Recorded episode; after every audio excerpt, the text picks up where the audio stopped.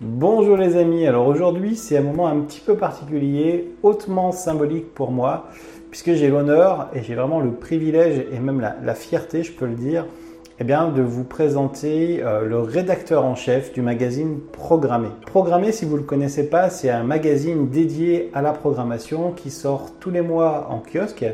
Et c'est un magazine que je suis à peu près depuis le numéro 2, si je ne dis pas de bêtises. Je crois me souvenir que sur la couverture, il y avait le langage Eiffel et le langage ADA. Donc c'est pour vous dire, je vous laisse aller chercher sur Google à quoi ça correspond. Ça remonte vraiment à, très très loin. Euh, moi j'étais encore au lycée et euh, je me souviens de tous les mois, j'étais dans un bar. J'attendais au bar avec impatience d'aller faire mon petit tour à la maison de la presse, feuilleter les magazines d'informatique et puis ramener euh, se programmer pour passer un moment euh, l'après-midi à feuilleter les pages du futur. Euh, je comprenais pas tout j'avais vraiment l'envie d'apprendre. ça me faisait rêver le métier de développeur. Je voyais des, éléments sur le métier d'architecte également et je trouvais ça juste magique. Et j'avais des projets personnels un petit peu sur le côté avec l'aéromodélisme où je voulais créer mes propres logiciels. Et quelle, fierté quand j'ai pu imprimer, quand j'ai pu appuyer sur le bouton imprimer de ma propre application et puis sortir euh, sur papier les dessins qui me permettaient d'aller construire mes planeurs radiocommandés à l'échelle que je voulais. Donc c'était juste quelque chose de, de magique. Et voilà, il y a François Tonic, donc qui est le rédacteur du magazine Programmé, le rédacteur en chef. C'est ma Madeleine de Proust. J'ai beaucoup appris avec ce magazine. Vous allez le voir dans l'interview et vous allez voir notamment d'autres éléments. On va bien sûr parler du magazine programmé, mais on va aussi parler de François, de comment il a découvert l'informatique quand il était plus petit, euh, ce que ça représente pour lui, euh, son actualité aujourd'hui euh, par rapport à un magazine, un autre magazine qui s'appelle Technosaur, qui parle de l'histoire de l'informatique. je vous invite vraiment à écouter ce passage parce que on ne peut pas comprendre l'informatique d'aujourd'hui si on ne connaît pas vraiment l'histoire. Et euh, ben, François travaille actuellement euh, à du contenu dédié à ça. Euh, on va également parler d'Arduino, on va parler de Raspberry, on va parler du monde des makers au sens large, mais également on va s'essayer à quelques pronostics sur le futur des langages de programmation dans les cinq prochaines années à venir.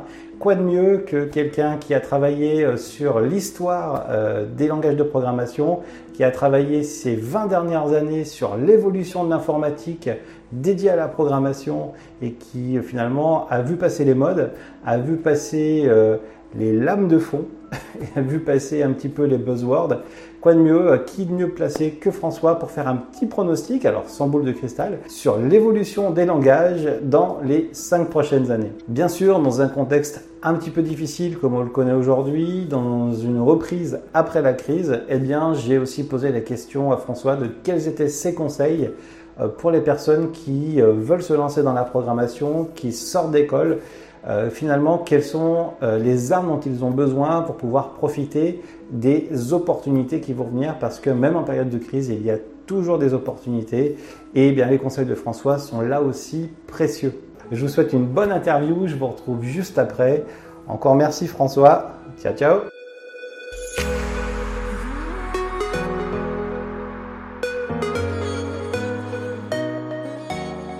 Bonjour François, merci d'avoir accepté euh, invitation. Merci à toi. Ben, je t'en prie. Euh, François, c'est vraiment un, honneur. On en discutait un petit peu en off euh, juste avant. J'ai connu François euh, juste après le lycée, parce que ça fait à peu près 20 ans que je le suis. C'est pas comme s'il était à la maison, mais, mais pas loin, parce que eh ben, quand j'ai débuté l'apprentissage de la programmation, à l'époque, Internet n'était pas aussi rapide qu'aujourd'hui. Et les livres étaient vraiment, elles sont toujours une mine d'or, et notamment les livres spécialisés en maison de la presse. Euh, d'où vient euh, le magazine programmé. Aujourd'hui, je suis encore abonné euh, sur la version électronique parce que j'ai une petite maison de la presse, il n'est pas dans la maison de la presse, mais j'ai l'abonnement électronique. Et c'est pour moi beaucoup de souvenirs, beaucoup de compétences qui étaient au milieu de ces articles. J'ai beaucoup appris et ça m'a permis de faire beaucoup plus qu'un vernis. Et je vous incite vraiment à, découvrir ce magazine. On va en parler un petit peu avec François. Alors, François, Est-ce que tu peux nous dire finalement comment t'es venue euh, l'idée ou l'envie de mettre en place un magazine spécialisé sur la programmation il y a bientôt cela 20 ans? Alors, euh, bah, En fait, c'est pas moi qui l'ai créé euh, à l'origine. Euh, c'était un éditeur hein, qui éditait PC et compatible, donc c'était mmh. PC Mag. Euh, et donc, en fait, en printemps 98, ils ont eu l'idée de sortir les quelques pages de code et puis en faire un magazine. Voilà, donc en fait, ça c'est l'idée de départ. Et moi, je suis arrivé à programmer en 99 euh, à partir du numéro 3. Mmh. Euh, et j'étais, euh, bah, j'ai fait quelques piges comme ça, voilà. en fait, j'ai fait ma première pige à programmer en septembre 98. D'accord. Et je pense que c'était sur 4D. Ouais. 4D ou Fox Pro, un truc comme ça. Et puis, et puis au bout de de six mois, bah, je suis rentré dans le magazine comme rédacteur en chef euh, adjoint. Et puis bon, et puis euh, bah, je suis parti, je suis revenu, je suis parti quelques mois pour faire autre chose. Et puis depuis 2002, en fait, euh, je dirige le magazine. Voilà. Et puis après, je l'ai racheté après en 2013. Et donc depuis cette, cette date-là, il est à moi. Euh, et, du coup, euh, comment tu es rentré dans le monde du développement? Parce que tu dis que tu es parti, tu es revenu, c'est-à-dire que au départ, tu as une formation dans le développement, tu es autodidacte plutôt? Non, euh, en fait, moi, je suis historien de formation. Waouh Donc, j'ai mon diplôme d'historien, voilà, effectivement, en, enfin, bon, en études historiques. j'ai fait un DEA à la Sorbonne. Euh, et en fait, à l'informatique, moi, je, la côtoie depuis que j'ai 10 ans, euh, donc depuis 83. Donc, tu fais le, calcul et tu sauras mon âge actuellement. Euh, voilà. et donc, c'est en 83 que j'ai fait mes pro, mon, mon premier GoTo sur la calculatrice programmable de mon frère. C'était une Casio PB100 à l'époque, que, ah que j'ai encore ici hein, et qui fonctionne sans problème. Euh, donc, et, en fait, j'ai trouvé ça intéressant. Et puis, euh, et puis la, la, passion de la technique, la passion du, matériel et de l'informatique m'est venue comme ça. Euh, et donc, bah, ensuite, j'ai fait quelques années dans, dans, une boîte de services de développement où j'étais plutôt testeur, en fait. et après, j'avais en charge de la documentation technique Mhm. Euh, de la cellule qualité et test. D'accord. Et euh, à un moment donné, après, je me suis orienté dans les bases de données et du portage de certaines applications de Windows sur la partie Mac. Ah oui, d'accord. Et tu étais sur. Euh, c'était quel langage à l'époque sur lesquels Alors, en fait, j'ai commencé mes premières apps euh, donc c'était sur, sur de l'Atari ST avec un copain. Euh, donc ça c'était en 86-87, on était au, collège. Euh, c'était sur un 520 ST. Ouais. C'est STE. Et on codait un jeu, une sorte de casse-brique labyrinthe en GFA basique à l'époque ça, je m'en souviens encore. Euh, ensuite, je suis passé quelques temps sur euh, HyperCard. Donc ça, c'était le côté Apple, parce que euh, c'est vrai que ça m'avait bien bien amusé. et puis après, début années 90, je suis passé sur du VB3. Ah oui, d'accord. très, très, bonne version. j'ai fait un petit peu d'IceCreen, j'ai fait du GW basique aussi. Euh, donc sur les premiers PC euh, XT, AT, voilà. Euh, après, j'ai fait pas mal de bases de données 4D et Fox Pro. Mmh. Voilà. Et puis, bah, depuis que je fais du monde maker, donc tout ce qui est Raspberry, Arduino, etc., ou, ou de la SP82 ou 66 ou de SP32, là, je fais plutôt soit du MicroPython ou du C. D'accord, euh, d'accord, d'accord. Le SP32, euh, c'est la partie euh, du fondeur de Grenoble de ST Micro? Alors non, en fait, c'est expressif, ça c'est un chinois. Ah, d'accord. en fait, ST Micro font aussi des MCU, hein, qui sont d'ailleurs très très bons d'ailleurs. J'en ai un sur une des boards en MicroPython que j'ai au bureau. D'accord. Et, euh, Alors, je pense que tout le monde est en train de se dire, mais on ne parle pas euh, de PHP, on ne parle pas d'HTML, de CSS et de JavaScript. Qu'est-ce qui se passe? Alors, j'ai fait de l'HTML, hein, mais il ne faut pas croire, et 97. Ah oui, d'accord. Ouais, euh, enfin, même, même aussi un petit peu avant. En fait, euh, en fait j'ai découvert HTML avec mes premiers kits de connexion en 95.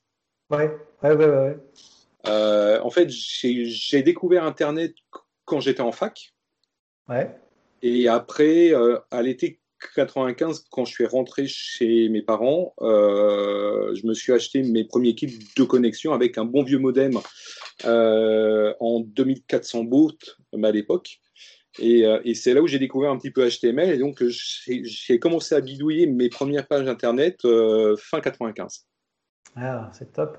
J'ai découvert, pareil, en 95, mais le premier outil Java aussi. Oui, euh, avec des puissances de calcul qui ne sont pas celles d'aujourd'hui. Et... et, voilà. Mais par contre, j'ai jamais vraiment fait de PHP en fait. Ouais. Bon, je, bon, je, bon, je sais à quoi ça ressemble évidemment, mais euh, sauf, sauf quand j'ai un petit peu pratiqué du Drupal et du WordPress, mais sinon, je mmh. j'ai pas fait de, de, de, PHP en dur en fait, comme ça. D'accord. Et du coup, tu as un tu fais, parmi, tu fais partie de ceux qui ont un petit peu euh, pas mal de recul sur l'histoire euh, des langages de programmation, en tout cas utilisés euh, ces 10-20 dernières années. Derrière toi, je vois qu'il y a pas mal de matériel. Et j'ai vu passer, on en a discuté un petit peu en off, qu'il y a de l'actualité un petit peu autour de ça. Est-ce que tu peux nous dire ce qui se met en place par rapport un petit peu à l'histoire des programmeurs en France? Bah, En France, si tu le sais, bon, on avait un musée au sommet de, l'Arche il y a une dizaine d'années, bon, qui a fermé pour, pour X raisons. Ah, euh, voilà, donc euh, bon, effectivement, ça fait une dizaine d'années qu'il n'existe plus en fait. bon, et ce qui est bien bien dommage, et c'est d'ailleurs très dommage que la France n'ait pas un vrai musée de l'informatique, mhm. mais au sens large, hein, donc aussi bien le logiciel que, que le matériel, hein. pas que les jeux. Il y a musée dans l'Est, effectivement, qui fait les jeux, mais pas côté, effectivement, informatique pur et dur. Euh, parce qu'il ne faut pas oublier quand même que le micro-ordinateur est né en France, hein, bon, accessoirement. Euh, euh, voilà, donc ça c'est important aussi de, de le dire. en fait, moi je suis très très sensible à ça parce que je trouve que pour savoir comment et pourquoi on est arrivé à l'informatique aujourd'hui, il faut comprendre en fait qu'est-ce qui s'est passé avant.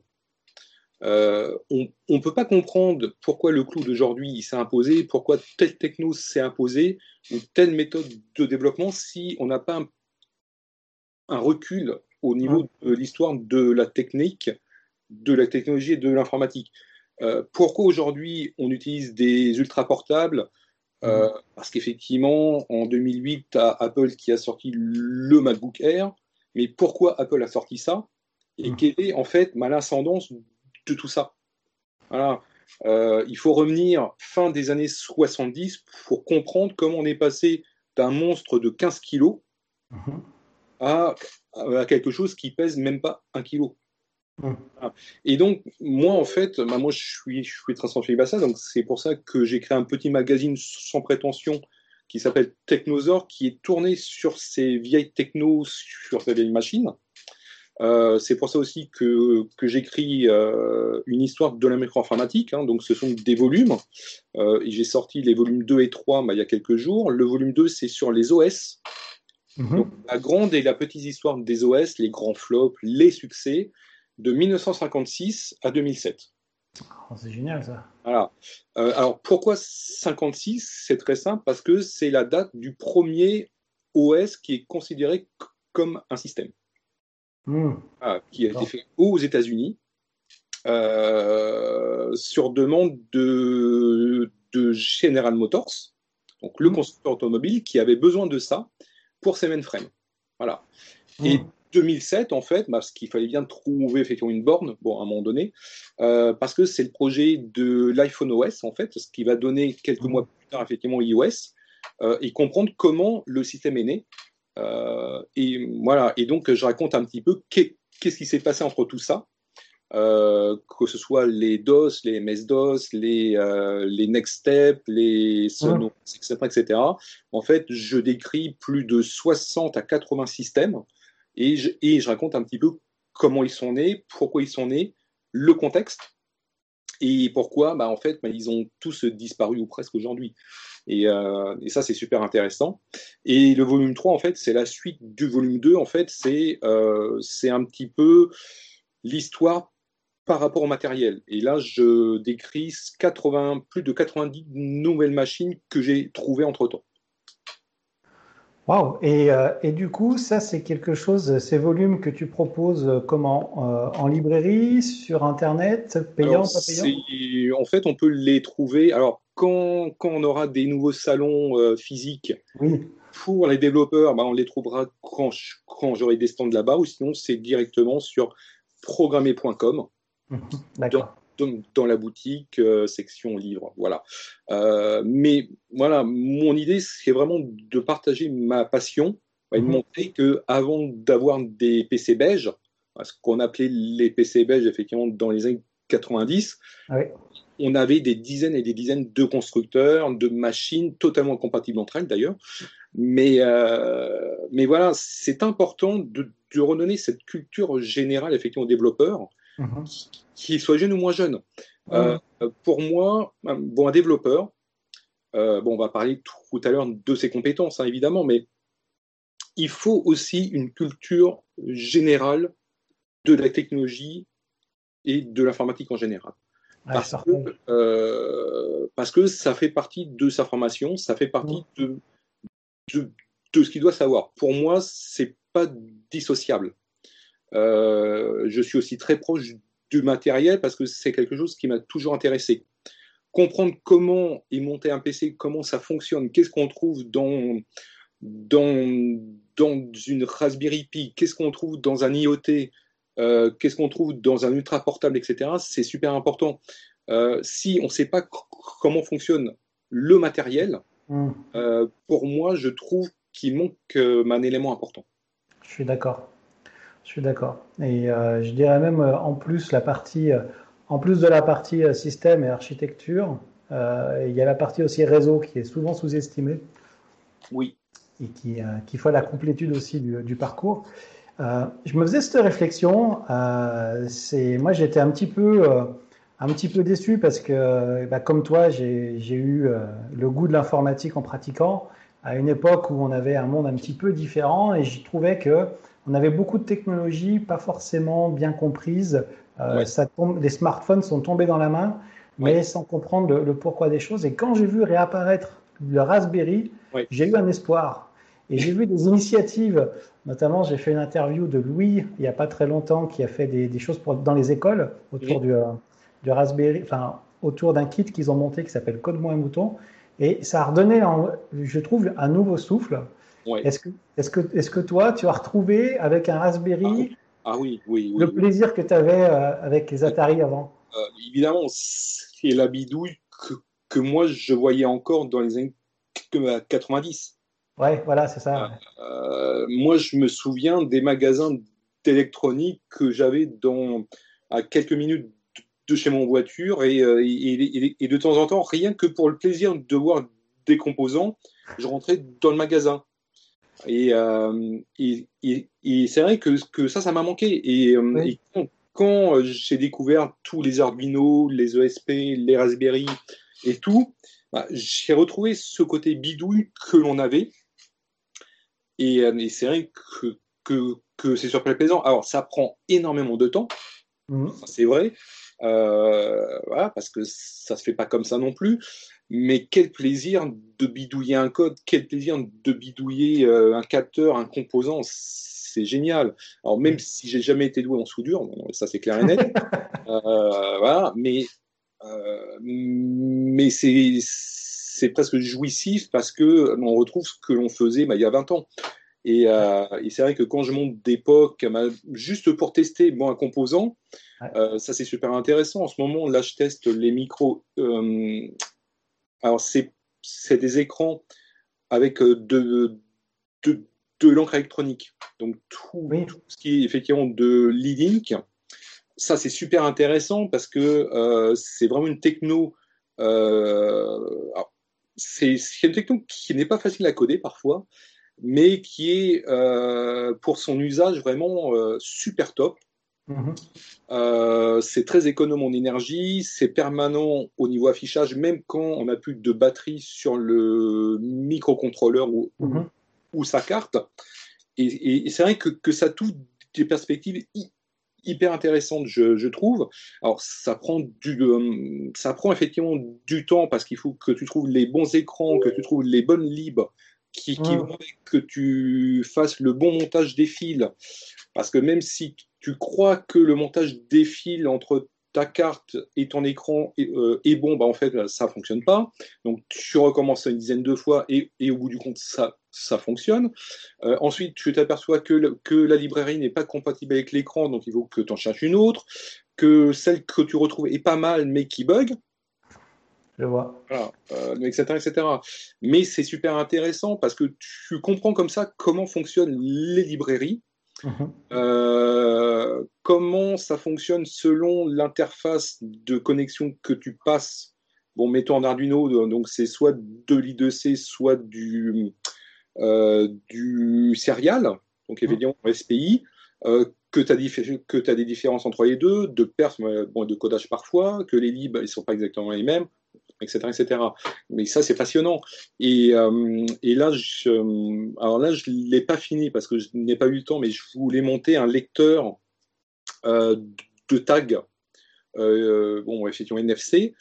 et les librairies que j'ai sont très mal documentées. Mmh.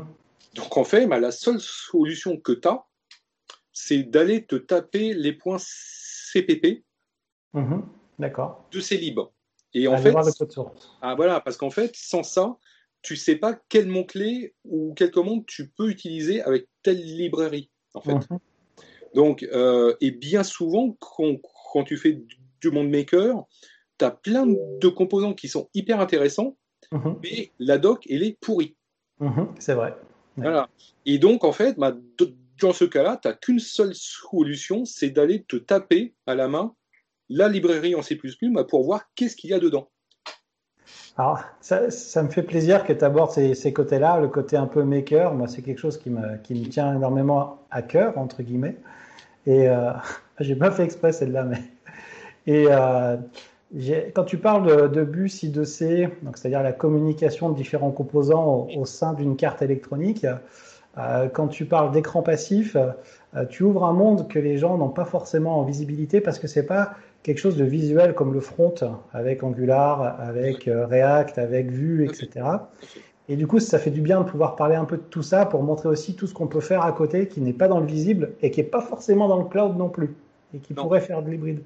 et du coup, je, te pose une question un petit peu à côté, c'est ma curiosité, c'est toi qui fais du micro Python et du C, t'as pas envie de tester un petit peu le côté Rust pour aller gratter un petit peu euh euh, Alors, bah, en fait, moi, je ne l'ai pas encore vraiment tout, tout couché niveau code parce que je n'ai pas vraiment eu le temps. Par contre, je suis beaucoup qu'est-ce qui se passe?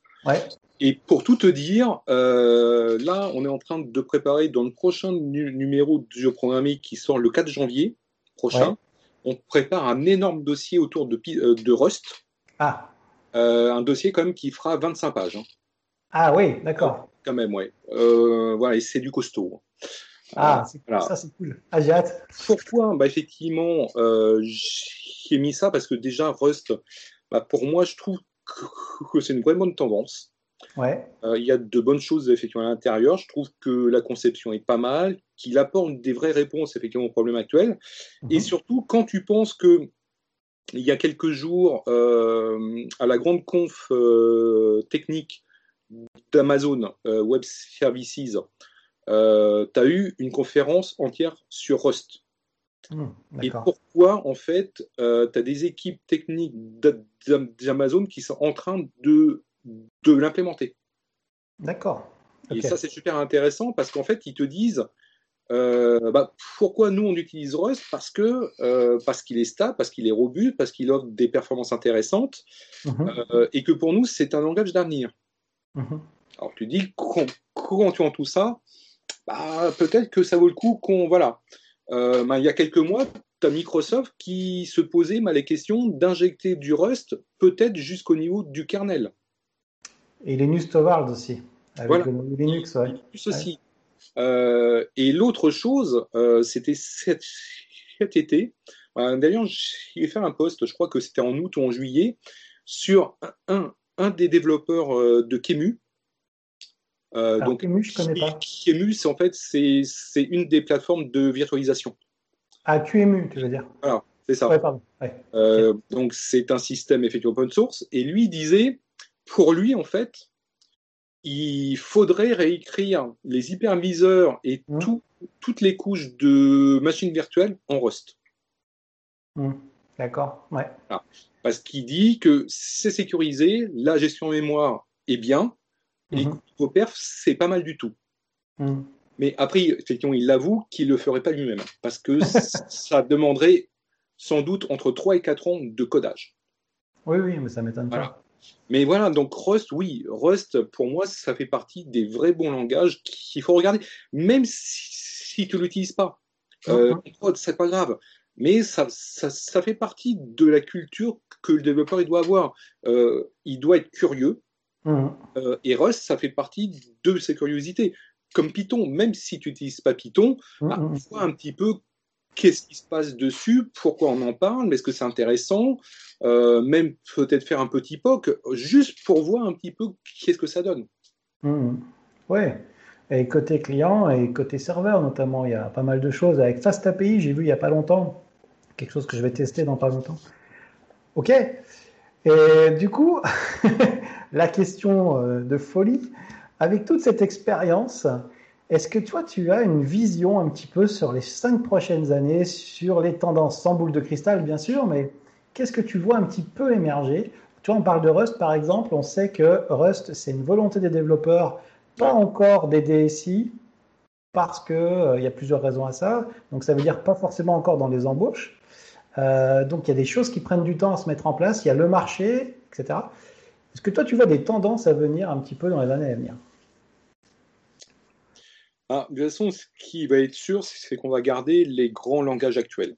Donc Mm. tout ce qui est C++, euh, C évidemment, euh, Java parce que ça reste Java, C Sharp parce que parce qu'il y a un legacy, bon un patrimoine énorme Mm. derrière. Euh, ça, c'est- voilà, ça c'est intemporel. On sait que ça, ça restera. Donc là, il n'y a aucun souci. Bon, bon, bon, on peut y aller. On trouvera tou- toujours du job. Mm. Ça, c'est pas un problème. Côté web, côté techno-web, bah là, ça pose plus de problèmes parce que c'est un marché qui est très mouvant. Euh, ce, qui, ce qui est utilisé aujourd'hui ne le sera pas forcément le cas dans 5 ans. Euh, il y a 5 ans, on parlait pas d'Ang- d'Ang- d'Angular, on parlait pas de Flutter, on parlait pas de choses comme ça, ni de Vue.js, etc. etc. Aujourd'hui, chaque semaine, tu as des nouveaux frameworks ou lib.js qui sortent. Mm. Chaque semaine, même chaque jour. Voilà. Donc, c'est de la folie et on sait très bien que dans 99% des cas, Mm. dans, dans deux ans, personne ne, ne les utilisera. Donc, ça, c'est clair et net. Aujourd'hui, tu sais que si tu prends l'écosystème JS, tu as une dizaine de frameworks ou de librairies Mm. qui vont être vraiment utilisés.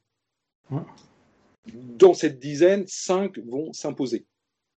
Pas plus. Voilà. Bon, effectivement, il faut être honnête. Euh, ce n'est pas parce qu'une lib aujourd'hui est très très en vue que dans un an ce sera le cas.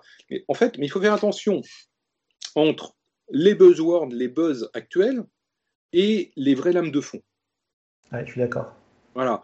Euh, c'est pour moi idiot d'opposer un langage nouveau et, et opposer effectivement du C++. Ça n'a rien à voir. C'est euh, et puis même à quoi ça sert. Mm. C'est voilà, le, le C++ est là de- depuis longtemps. Bon, on sait ses qualités, ses défauts. Euh, on sait que c'est fiable, que c'est utilisé dans un certain nombre de d'usages, mais de développement. On ne fera pas du web effectivement C++. Ça n'a pas de sens à la base. Peut-être avec du WebAssembly, mais juste pour jouer, quoi. Oui, mais voilà, mais c'est des parties très précises. Bien sûr, bien sûr. Voilà. Euh, moi, je ferai pas de l'embarquer enfoui avec du Java ou du PHP. Mm. C'est Ouais, euh, voilà, c'est en fait il faut se poser une question par rapport à tout ce qui se passe, c'est, bon, ok, j'ai un choix énorme, tout le temps ils sortent des, des, des livres, des frameworks, des langages, très très bien, mais est-ce que j'en ai vraiment besoin? Qu'est-ce que ça va m'apporter?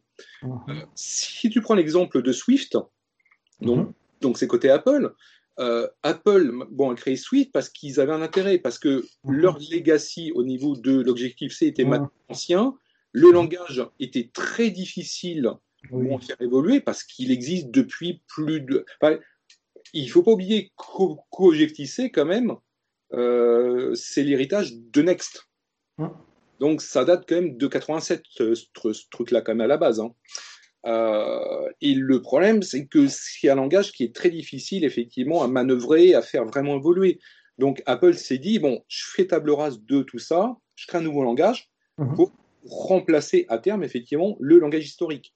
Donc Swift, bah, de toute façon, Swift, c'est très clair. Si tu as un dev Mac, euh, un dev euh, bon iPhone, bon iPad, on sait très bien que Swift, c'est l'avenir. Mhm. Voilà. Euh, même si j'apporterai des nuances, mais euh, voilà, mais on va pas rentrer dans ce débat-là. Dans, dans le web, pareil. Euh, Est-ce que tu vas oser mettre en prod quelque chose qui n'a que six mois ou un an? Merci. C'est la question. C'est non, tu tu mets pas en prendre une techno aussi jeune parce que c'est tendance, parce que c'est jeune.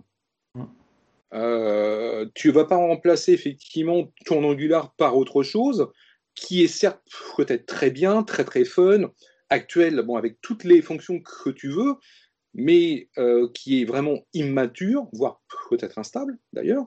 Euh, et, surtout, tu connais pas son historique dans 5 ans. Et sachant que 80% de la vie d'une application, c'est sa maintenance. Ah, voilà, donc euh, ça c'est quelque chose que l'on a trop tendance à effectivement oublier. Euh, en fait, tu as toujours une différence, et c'est pareil au niveau système, au niveau du versionning des applications et tout, c'est que les éditeurs et fournisseurs, de toute façon, ils sont obligés Mm. d'avancer parce que les utilisateurs attendent ça. Donc, tu as cette pression-là. Euh, mais de facto, ça influence aussi ton développement, euh, bon, les développeurs, parce que les éditeurs et fournisseurs et les communautés euh, de langage, mais de libre, bah, avancent aussi très très vite. Donc, tu es quasiment obligé de les suivre aussi à un moment donné. Oui. Euh, mais c'est pas toujours bien. Quand tu vois bah, la cadence infernale euh, de mise à jour d'An- d'Angular ou de React ou de Flutter, bon, bah, à un moment donné, tu peux plus suivre. C'est infaisable. Euh, quand tu vois que, euh, que Kotlin, c'est plusieurs versions par an, pareil, euh, bon, à un moment donné, non, effectivement, on ne peut plus le faire. Et, et surtout, c'est comment tu gères. Et ça, c'est un élément que les développeurs oublient souvent quand même. Mhm. C'est comment tu gères la migration d'une application N-1 Yes. à une version N. Comment tu fais bah, la migration de ton langage ou de ta libre quand tu as des cases de code? Ah. Parce qu'en fait, tu, as un petit élément tout con, hein. ça s'appelle bah, à la note de version. Donc, en fait- les fameuses, euh, ce sont les release notes. Mhm. Et dedans, en général, tu as une section qui s'appelle euh, bah, les break change. Oui. Oui. Voilà. Donc, quand tu vois ça, bah, tu dis, oh là, est-ce que ça, ça impacte mon code? Oui, oui, oui. Et malheureusement, tu as quand même beaucoup, beaucoup de, de développeurs qui oublient de lire ces notes. Ah, C'est tout con, mais quand, quand on dit aux développeurs, lisez ce putain de manuel, lisez la doc, c'est RTFM. pas un hasard. Euh, le fameux TFM, hein, donc Read the Thinking Manual, ce n'est pas un hasard, c'est une obligation. Lisez ces docs, lisez la doc. C'est franchement contournable. On ne peut pas faire du code avec un Stack Overflow. Non. Non. Récemment, j'ai posé la question, mais euh, comment on fait les Récemment, j'ai posé Ouais. la question de comment les développeurs de Google ont fait pour développer sans Google? Mais c'est pareil, c'est euh, non, la doc technique, c'est la base. On est d'accord. C'est la base. Quand bah, il y a 25 ans, tu apprenais à coder effectivement en VB, bah, tu faisais comment? Tu lisais bah, les guidelines, mais tu lisais à la doc officielle. Hein. C'est intéressant parce qu'il y a souvent, on peut faire un parallèle de, des métiers de l'informatique au métier du bâtiment. D'ailleurs, le, nom d'architecte se retrouve un petit peu, d'urbaniste aussi. Mm. Et j'imagine difficilement des, des, maisons qui sont construites sans avoir un plan, avoir un plan d'implantation des sols, savoir où sont les canalisations quand intervient cinq ans après. C'est tout un, tout un sujet, ouais. ouais, ouais. Toute ça c'est super important. Et quand on dit aussi qu'il faut un minimum commenter et documenter son code. Euh, surtout quand effectivement on est dans des codes projets, euh, c'est pas pour emmerder les gens, c'est que c'est indispensable. Mmh. Euh, alors attention, on dit pas de mettre un commentaire à tout bout de champ, parce que ça, ça sert à rien du tout à la base. Mais documenter le code avec même un outil automatique comme Sphinx ou autre chose, hein, bon, il en existe plein, commenter son code, c'est indispensable. Parce que moi, je me souviens de CodeMaker que j'ai fait au bout de six mois, mais je me, demandais, parce qu'évidemment, je ne l'avais pas fait en commentaire, je me suis dit, mais pourquoi j'ai écrit un truc comme ça? Je suis d'accord. Ne serait-ce que pour soi-même pendant six mois. Ah, je me dis non. Et mais six mois, c'est vraiment un temps court. C'est pas grand-chose. Mais euh, bon, au bout de six mois, effectivement, comme en fait, on n'est plus dedans, en fait, on perd nos repères. Ah oui, tout à fait. C'est tout à fait logique. Et bon, des, des, développeurs qui soient front-end ou middleware, bon, ce que tu veux, c'est ça, de toute façon. C'est euh, commenter bah, le code, bon, en tout cas, minima. Quand c'est des appels de fonction des classes, c'est les entrées sorties, au moins ça, mmh, par mmh, pitié. Mmh. Euh, voilà. Et, et, rien que ça, déjà, ça, ça aide. Et puis surtout, quand on fixe des règles de codage et de nommage, on les garde on n'en change pas à tout bout de champ. parce que ça, c'est joyeux aussi, ça, parfois. je partage. Euh, aujourd'hui, j'ai une question un petit peu sur le, sur le marché. Je pense que ça va intéresser beaucoup aussi l'audience de programmer. On a un climat un petit peu particulier euh, euh, de Covid, etc. moi, je pense que dans toutes les crises, il y a des opportunités. Et j'ai personnellement pu faire l'interview de quelqu'un d'extraordinaire qui s'appelle Jean-Pierre, qui était euh, à une autre époque, il a connu les débuts de l'informatique, il était euh, euh, sans domicile fixe pendant 10 ans, et puis il a réussi à terminer chef de ses chefs, et également il a réussi à devenir référent pour IBM en Europe. Donc c'est un parcours extraordinaire, mais on n'avait pas le Covid. Mais d'un point de vue de quelqu'un qui a connu la rue pendant 10 ans, je pense que la marche était encore plus grande que celle d'aujourd'hui avec notre Covid. Parce qu'on a quand même encore quelques aides, on peut encore c'est très difficile, mais il y a de l'espoir. Aujourd'hui, il y a beaucoup de jeunes qui sortent de formation, des personnes qui se reconvertissent. Est-ce que tu, as des conseils à donner? Est-ce que euh, cette période pourrait être vraiment mise à profit pour se former encore plus, pour faire des side projects, pour euh, comment on peut valoriser ça pour que quand l'économie va repartir, on soit vraiment euh, disponible et compétent d'après toi? Alors, Déjà en préambule, je dirais quelque chose qui est une récurrence en crise. Euh, une entreprise prépare l'après-crise. En fait, une entreprise ne doit jamais gérer bah, la crise effectivement à l'instant T, mais elle doit avoir effectivement au-delà de, la crise. Parce que si tu prépares pas à la sortie de la crise, c'est là où tu te plantes. D'accord? En tant que personne, surtout celles qui sont motivées bah, pour changer de vie ou de carrière, c'est la même chose. Tu vas pas attendre à la fin d'une crise, et notamment celle-ci, pour te dire je vais peut-être changer. Non. Euh, tu sais qu'il y aura des opportunités, effectivement, qui vont apparaître quand, quand, quand tout ce problème sera résolu. Et c'est là qu'il faut être capable de réagir très vite. Oui, effectivement, il y aura des, des opportunités. Euh, ce ne sera pas toujours évident, évidemment, euh, et ce sera même très dur. Moi, je plains tous les nouveaux diplômés qui arrivent maintenant. Mmh. Ça, c'est clair. C'est, euh, pour eux, c'est la catastrophe. Je plains tous les alternants, je plains mmh. tous les stagiaires.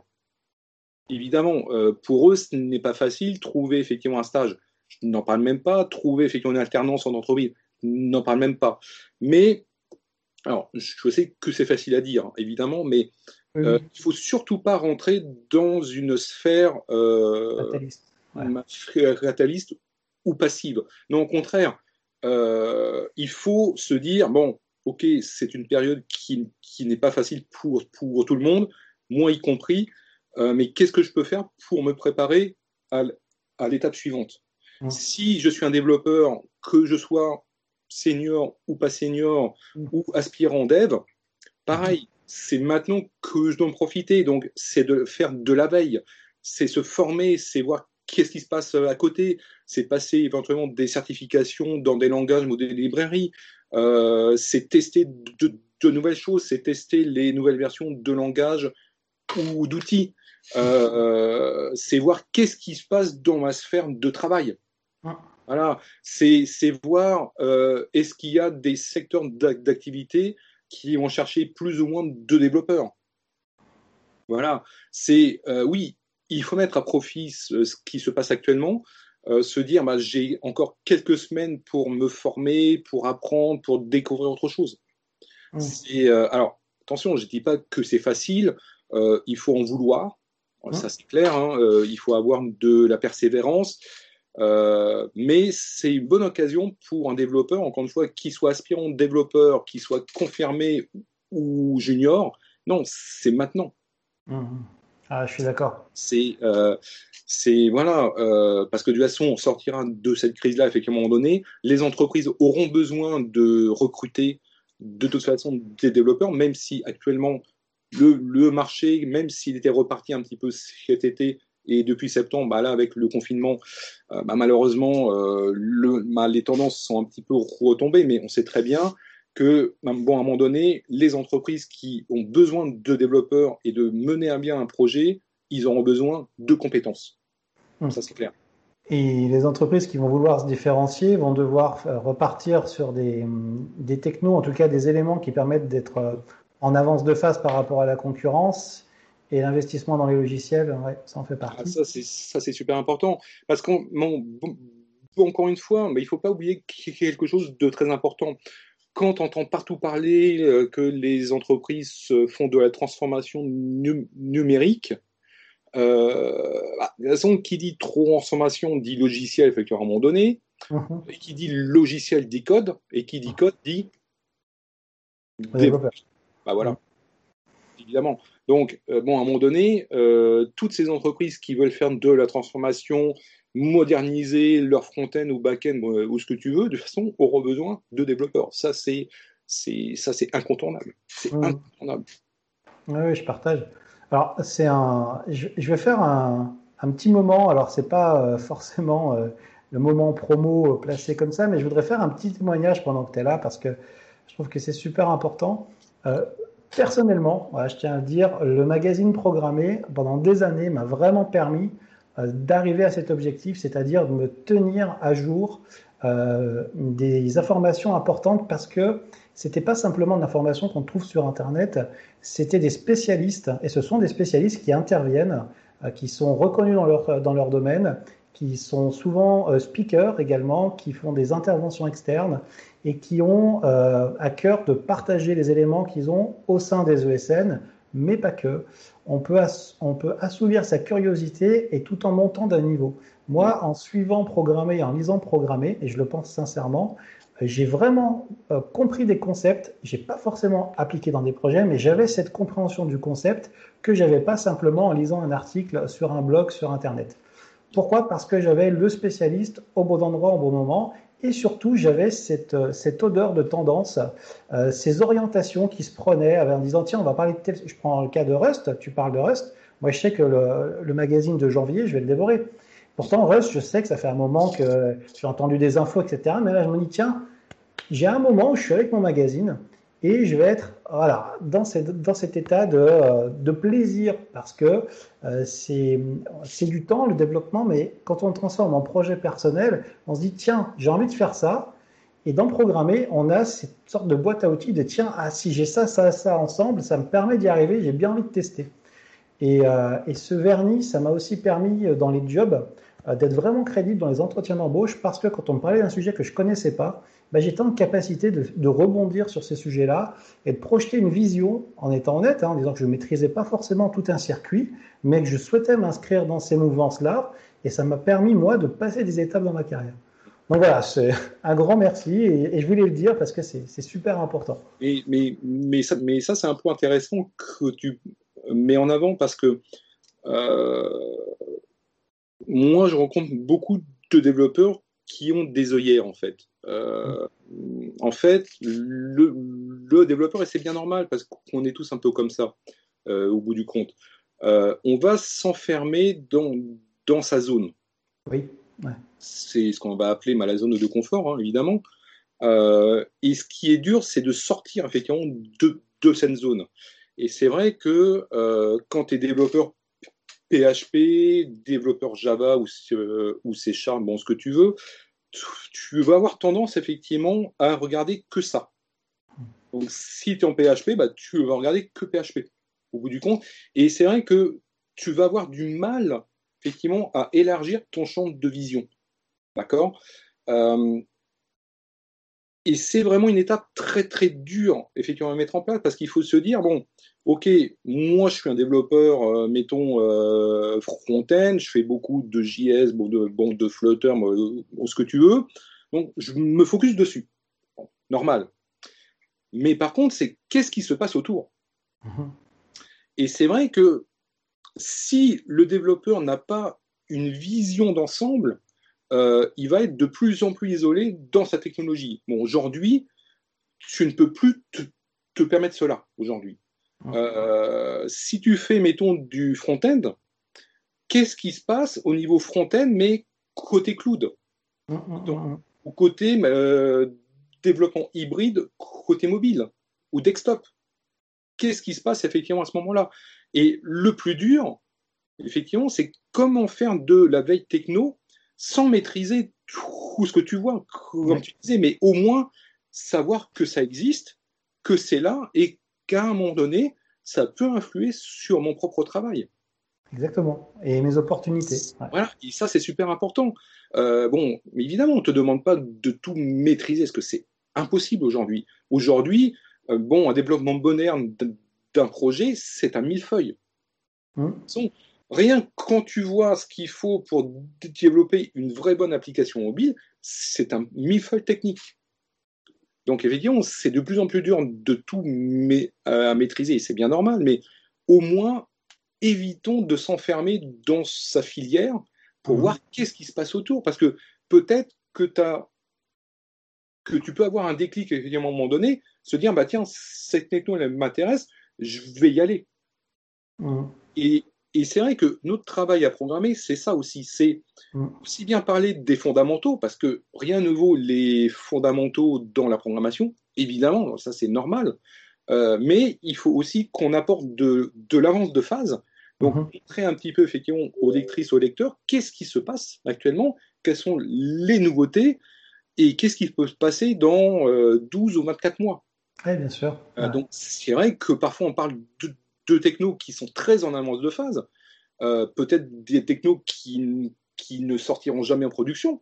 Ça, c'est vrai aussi, mais c'est notre job, en fait. Voilà. Euh, mais ça, c'est très, très important. Euh, nous, on est là pour aider le développeur à se faire sa veille techno. Mmh, mmh, mmh. Ça, c'est notre travail. Alors, c'est pas toujours évident. Parfois, on est trop, trop en avance, parfois un tout petit peu en retard. Mais voilà, ça, c'est le risque du métier, on va dire. Oh, c'est top. Et euh, donc, on a vu l'actualité de, programmer. Euh, il y a du Rust. Est-ce que euh, il y a une ligne éditoriale sur les quelques mois dont tu, dont tu peux parler, une orientation des... Alors, bah, oui, mais en fait, on va, on va continuer à parler un petit peu de tout ce qui est Flutter parce que je trouve que c'est une techno qu'il faut suivre de près dans les 12 à, 24 mois à venir. Mm-hmm. Euh, ça bouge quand même pas mal hein, euh, à ce niveau-là. Donc, euh, moi, franchement, je conseille de regarder. Et, et nous-mêmes, bon, à programmer, bah, de toute façon, on regardera, évidemment. Python, parce qu'il il y a de la bonne demande autour du Python, même si aujourd'hui, on a tendance à le cataloguer plus côté de l'IA, du machine learning, etc. Mais pas oublier quand même que, que Python, c'est un bon langage pour le dev hein, en soi, déjà. Après, bon, évidemment, euh, tout ce qui est Java, bon, ça, bah, ça c'est normal. Un petit peu côté .NET 5, euh, parce que pas mal de choses vont sortir et sortent actuellement. Donc ça, c'est ça, ça va être très très important quand on est des développeurs .NET, euh, ben, bon SP.NET, Windows.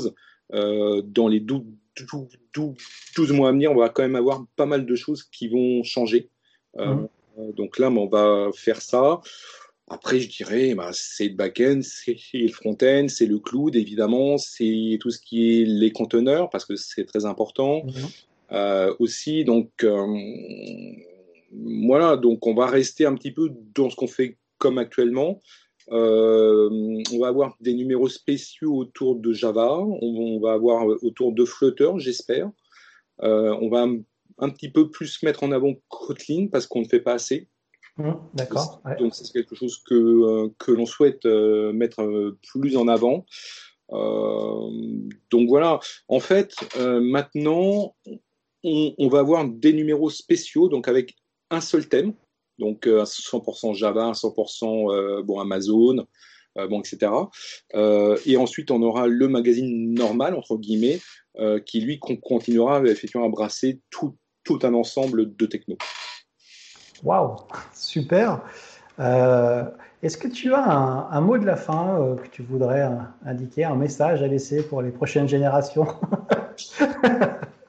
Bah, pour, moi, un développeur, il faut qu'il soit, bah, qu'il s'épanouisse dans ce qu'il fait. pour moi, le code, c'est avant tout une passion. Euh, alors oui, effectivement, tu vas rencontrer des développeurs qui vont faire leurs 8 heures, voilà, ils arrivent à 9 heures, bon, ils repartent à 18 heures. Voilà, ça pour moi, c'est un boulot alimentaire. Voilà. Euh, mais le développeur qui, qui en veut vraiment, euh, qui aime ça, c'est une passionnée, c'est un passionné.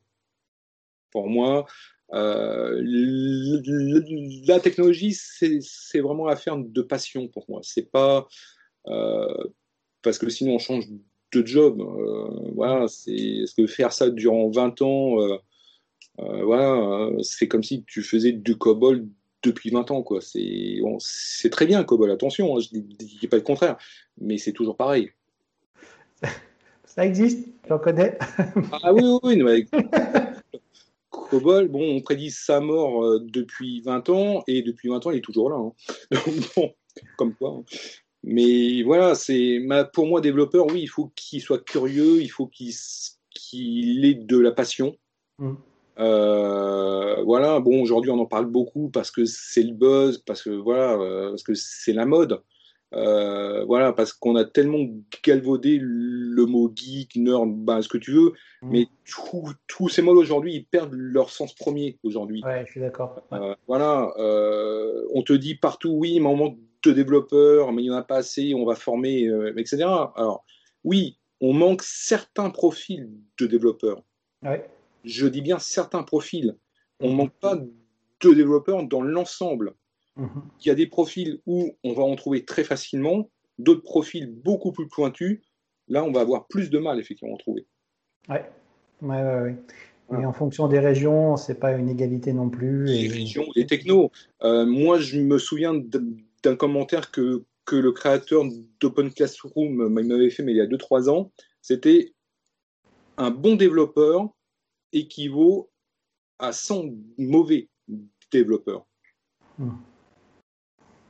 Et c'est vrai. Il ne pourra pas tout faire tout seul, mais. Non, mais un vrai, enfin, un bon développeur qui maîtrise ce qu'il fait, ah, euh, il, fera plus que bien le job. Mm. Mm, mm, Ça, c'est important. Et oui, et être senior en tant que développeur, euh, c'est aussi euh, parfois avoir fait beaucoup de projets personnels qui permettent de valoriser les choses. Moi, oui. c'est, ben, en fait, euh, oui, il faut ben, pour s'épanouir euh, ou pour montrer qu'on est là, qu'on est actif et tout, et avoir la reconnaissance aussi des communautés. Ah, c'est participer aux communautés, c'est aller au meet-up, euh, c'est pourquoi pas proposer des commits dans des projets open source aussi. Mhm. C'est écrire des articles aussi, voilà, parce que moi j'ai plein de contributrices et de contributeurs à programmer. Ils mettent ça dans leur CV et dans leur book. Mhm. Voilà, et ça c'est important. C'est voilà, il faut partager ce que, ce que l'on sait, c'est une notion de partage. Euh, et c'est vrai que si on veut euh, être reconnu par ses pairs, par ses communautés, bah, de toute façon, bon, à un moment donné, euh, on reste pas dans son coin, on va participer. Mmh, mmh. S'il y a des appels à, bon, à conférence, ma session, et eh ben on, bon, on tente sa chance. Oui, on, se fera recaler les premières fois, et alors? Exactement. c'est pas grave, ça, c'est pas. Voilà, bon, on tente sa chance c'est voilà, c'est comme ça que l'on apprend à se piquer. Euh, bah, moi, je me souviens de ma première conf au Tech Days. On, mmh. m'a foutu dans un amphi avec 600 personnes. je peux te dire que là, ça fout un petit peu les boules quand même. Bon, ouais, je, je, vois bien. Mais euh, c'était vraiment euh, bah, bon, hyper intéressant. Yes. Ah oui, puis c'est formateur. oui, ah bah, ça, oui, oui, ça c'est clair, oui. Donc, euh, voilà, mais ça fait partie, euh, ouais, c'est passionnant, moi, je trouve. Yes, bah, c'est un beau message, François. Je te remercie beaucoup pour ton témoignage. Vous pouvez retrouver François sur son LinkedIn, sur Programmer, euh, et puis tous les mois en kiosque ou chez vous à la maison. Oui, c'est super. Merci François. Merci à toi. Bon, à très bientôt. Au revoir. À bientôt. Oui, avec notre Covid parce qu'on a quand même encore quelques aides, on peut encore, c'est très difficile, mais il y a de l'espoir. Aujourd'hui, il y a beaucoup de jeunes qui sortent de formation, des personnes qui se reconvertissent.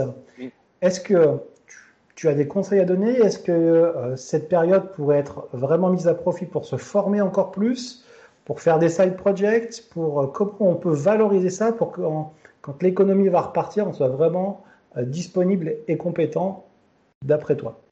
Alors, Déjà en préambule, je dirais quelque chose qui est une récurrence en crise. Euh, une entreprise prépare l'après-crise. En fait, une entreprise ne doit jamais gérer bah, la crise effectivement à l'instant T, mais elle doit voir effectivement au-delà de, la crise. Parce que si tu prépares pas à la sortie de la crise, c'est là où tu te plantes. D'accord? En tant que personne, surtout celles qui sont motivées bah, pour changer de vie ou de carrière, c'est la même chose. Tu vas pas attendre à la fin d'une crise, et notamment celle-ci, pour te dire je vais peut-être changer. Non. Euh, tu sais qu'il y aura des opportunités, effectivement, qui vont apparaître quand, tout ce problème sera résolu. Et c'est là qu'il faut être capable de réagir très vite. Oui, effectivement, il y aura des, des opportunités. Euh, ce ne sera pas toujours évident, évidemment, euh, et ce sera même très dur. Moi, je plains tous les nouveaux diplômés qui arrivent maintenant. Mmh. Ça, c'est clair. C'est euh, pour eux, c'est la catastrophe. Je plains tous les alternants. Je plains mmh. tous les stagiaires. Évidemment, pour eux, ce n'est pas facile trouver effectivement un stage. Je n'en parle même pas. Trouver effectivement une alternance en entreprise, n'en parle même pas. Mais alors, je sais que c'est facile à dire, évidemment, mais euh, il ne faut surtout pas rentrer dans une sphère euh, fataliste. ou passive. Non, au contraire, euh, il faut se dire, bon, ok, c'est une période qui, n'est pas facile pour, pour tout le monde, moi y compris, mais qu'est-ce que je peux faire pour me préparer à, l'étape suivante mmh. Si je suis un développeur, que je sois senior ou pas senior mm. ou aspirant dev, pareil, c'est maintenant que je dois en profiter. Donc, c'est de faire de la veille, c'est se former, c'est voir qu'est-ce qui se passe à côté, c'est passer éventuellement des certifications dans des langages ou des librairies, euh, c'est tester de, nouvelles choses, c'est tester les nouvelles versions de langage ou d'outils. Euh, c'est voir qu'est-ce qui se passe dans ma sphère de travail. Voilà, c'est voir euh, est-ce qu'il y a des secteurs d'activité qui vont chercher plus ou moins de développeurs.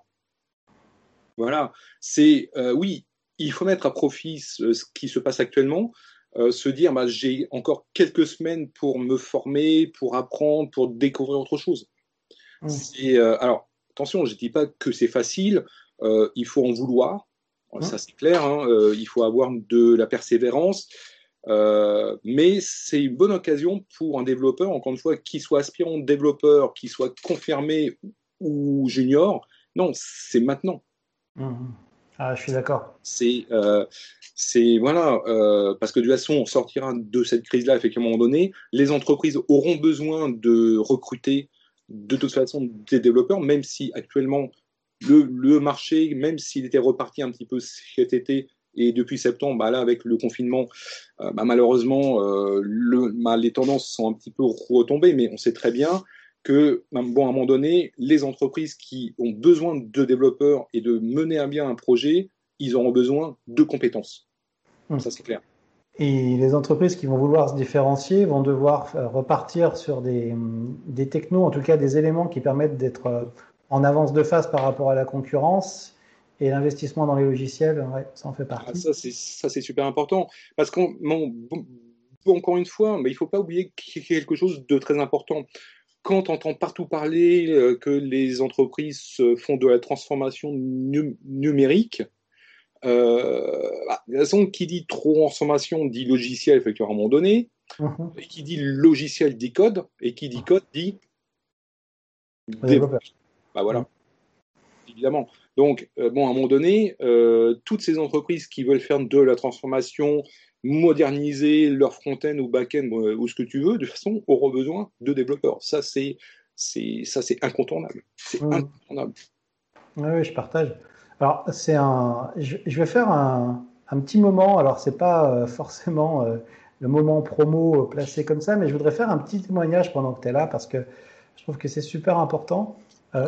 personnellement, je tiens à dire, le magazine programmé pendant des années m'a vraiment permis euh, d'arriver à cet objectif, c'est-à-dire de me tenir à jour euh, des informations importantes parce que c'était pas simplement de l'information qu'on trouve sur Internet, c'était des spécialistes, et ce sont des spécialistes qui interviennent, euh, qui sont reconnus dans leur, dans leur domaine, qui sont souvent speakers également, qui font des interventions externes et qui ont à cœur de partager les éléments qu'ils ont au sein des ESN, mais pas que on peut, on peut assouvir sa curiosité et tout en montant d'un niveau. Moi, en suivant programmer et en lisant programmer, et je le pense sincèrement, j'ai vraiment euh, compris des concepts. J'ai pas forcément appliqué dans des projets, mais j'avais cette compréhension du concept que j'avais pas simplement en lisant un article sur un blog sur Internet.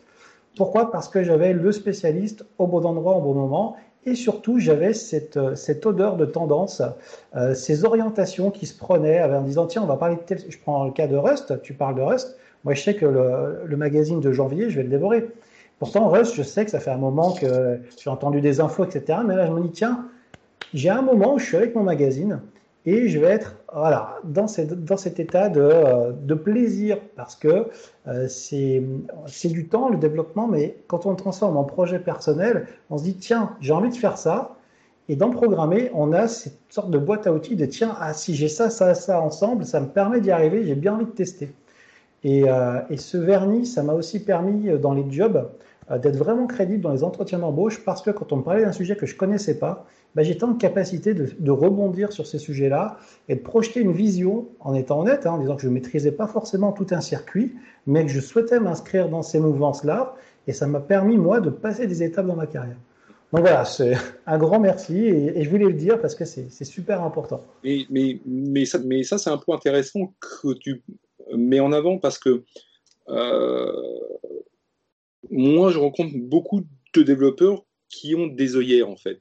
Euh, en fait, le, développeur, et c'est bien normal parce qu'on est tous un peu comme ça euh, au bout du compte, euh, on va s'enfermer dans, dans sa zone.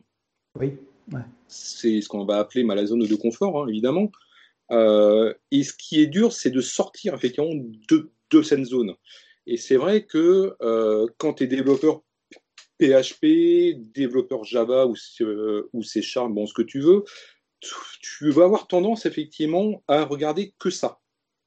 Donc si tu es en PHP, bah, tu vas regarder que PHP au bout du compte. Et c'est vrai que tu vas avoir du mal, effectivement, à élargir ton champ de vision. D'accord? Euh, Et c'est vraiment une étape très, très dure, effectivement, à mettre en place, parce qu'il faut se dire, bon, ok, moi, je suis un développeur, euh, mettons, euh, front-end, je fais beaucoup de JS, bon, de, bon, de Flutter, ce que tu veux, donc je me focus dessus. normal. Mais par contre, c'est qu'est-ce qui se passe autour? Mhm. Et c'est vrai que si le développeur n'a pas une vision d'ensemble, euh, il va être de plus en plus isolé dans sa technologie. Bon, aujourd'hui, tu ne peux plus te, permettre cela aujourd'hui. Euh, si tu fais, mettons, du front-end, qu'est-ce qui se passe au niveau front-end, mais côté cloud? Mhm, Ou côté euh, développement hybride côté mobile ou desktop. Qu'est-ce qui se passe effectivement à ce moment-là? Et le plus dur, effectivement, c'est comment faire de la veille techno sans maîtriser tout ce que tu vois, comme tu disais, mais au moins savoir que ça existe, que c'est là et qu'à un moment donné, ça peut influer sur mon propre travail. Exactement. Et mes opportunités. Voilà, et ça c'est super important. Euh, bon, évidemment, on ne te demande pas de tout maîtriser, parce que c'est impossible aujourd'hui. Aujourd'hui, euh, bon, un développement moderne d'un projet, c'est un millefeuille. Mmh.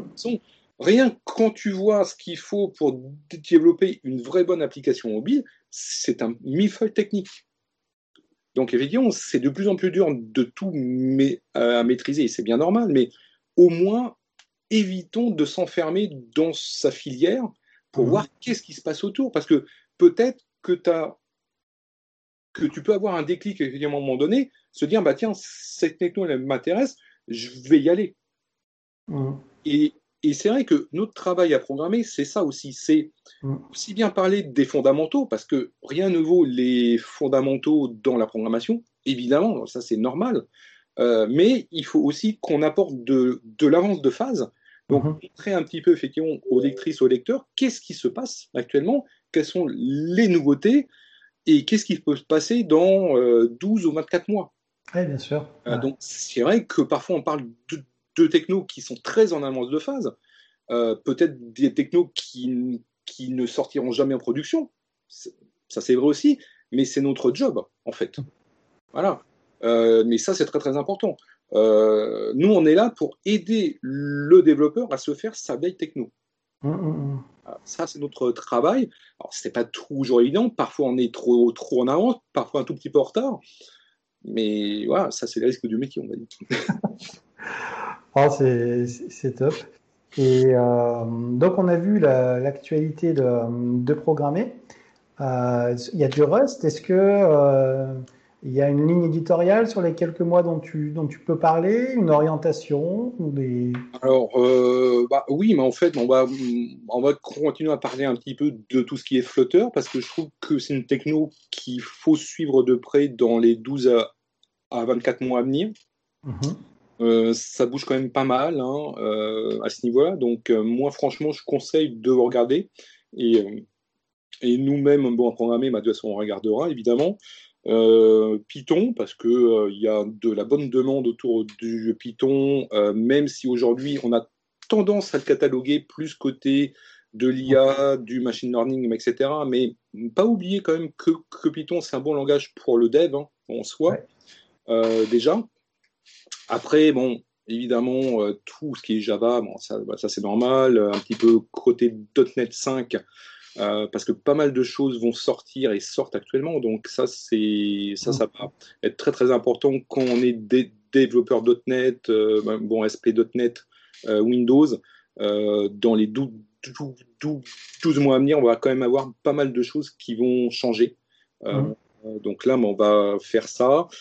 Après, je dirais, bah, c'est le back-end, c'est le front-end, c'est le cloud, évidemment, c'est tout ce qui est les conteneurs, parce que c'est très important. Mmh. Euh, aussi. Donc euh, voilà, donc on va rester un petit peu dans ce qu'on fait comme actuellement. Euh, on va avoir des numéros spéciaux autour de Java, on, va avoir autour de Flutter, j'espère. on va un, petit peu plus mettre en avant Kotlin parce qu'on ne fait pas assez. Mmh, d'accord. Donc c'est quelque chose que, que l'on souhaite mettre plus en avant. donc voilà, en fait, maintenant, on, va avoir des numéros spéciaux, donc avec un seul thème, donc 100% Java, 100% bon, Amazon, bon, etc. et ensuite, on aura le magazine normal, entre guillemets, qui lui continuera effectivement à brasser tout, tout un ensemble de techno. Waouh, super. Euh, est-ce que tu as un, mot de la fin euh, que tu voudrais euh, indiquer, un message à laisser pour les prochaines générations bah, pour, moi, un développeur, il faut qu'il soit, bah, qu'il s'épanouisse dans ce qu'il fait. Ouais. pour moi, le, le code, c'est avant tout une passion. Mmh. alors oui, effectivement, tu vas rencontrer des développeurs qui vont faire leurs 8 heures, voilà, ils arrivent à 9 heures, bon, ils repartent à 18 heures. Voilà, ça pour moi, c'est un boulot alimentaire. Voilà. Euh, mais le développeur qui, qui en veut vraiment, euh, qui aime ça, c'est une passionnée, c'est un passionné. Pour moi, euh, la technologie, c'est, vraiment affaire de passion pour moi. C'est pas parce que sinon on change de job. Euh, voilà, c'est est-ce que faire ça durant 20 ans, euh, euh, voilà, c'est comme si tu faisais du COBOL depuis 20 ans, quoi. C'est c'est très bien COBOL, attention, hein, je ne dis pas le contraire, mais c'est toujours pareil. Ça existe, j'en connais. ah oui, oui, oui. COBOL, bon, on prédit sa mort depuis 20 ans, et depuis 20 ans, il est toujours là. Hein. bon, comme quoi. Hein. Mais voilà, c'est pour moi développeur, oui, il faut qu'il soit curieux, il faut qu'il ait de la passion. Mm. Euh, voilà, bon, aujourd'hui on en parle beaucoup parce que c'est le buzz, parce que voilà, euh, parce que c'est la mode. Euh, voilà, parce qu'on a tellement galvaudé le mot geek, nerd, ben, ce que tu veux, mm. mais tous ces mots aujourd'hui, ils perdent leur sens premier aujourd'hui. Ouais, je suis d'accord. voilà, on te dit partout, oui, mais on manque de développeurs, mais il n'y en a pas assez, on va former, euh, etc. Alors, oui, on manque certains profils de développeurs. Je dis bien certains profils. On ne manque pas de développeurs dans l'ensemble. Il y a des profils où on va en trouver très facilement, d'autres profils beaucoup plus pointus. Là, on va avoir plus de mal, effectivement, à en trouver. Ouais, ouais, ouais. Et en fonction des régions, c'est pas une égalité non plus. Les régions, les technos. Euh, moi, je me souviens d'un commentaire que, que le créateur d'Open Classroom m'avait fait mais il y a 2-3 ans. C'était un bon développeur équivaut à 100 mauvais développeurs. Hmm. Et c'est vrai. Il ne pourra pas tout faire tout seul, mais. Non, mais un vrai, enfin, un bon développeur qui maîtrise ce qu'il fait, ah, euh, il, il, fera plus que bien le job. Mm. Mm, mm, Ça, c'est important. Et oui, et être senior en tant que développeur, euh, c'est aussi euh, parfois avoir fait beaucoup de projets personnels qui permettent de valoriser les choses. Moi, c'est, bah, en fait, oui, il faut bah, pour s'épanouir ou pour montrer qu'on est là, qu'on est actif et tout, et avoir la reconnaissance aussi des communautés. Ah, c'est participer aux communautés, c'est aller au meet-up, euh, c'est pourquoi pas proposer des commits dans des projets open source aussi. Mmh. Euh, euh, c'est écrire des articles aussi, voilà, parce que moi j'ai plein de contributrices, mais de contributeurs à programmer, ils mettent ça dans leur CV et dans leur book. Mmh. Voilà, et ça c'est important.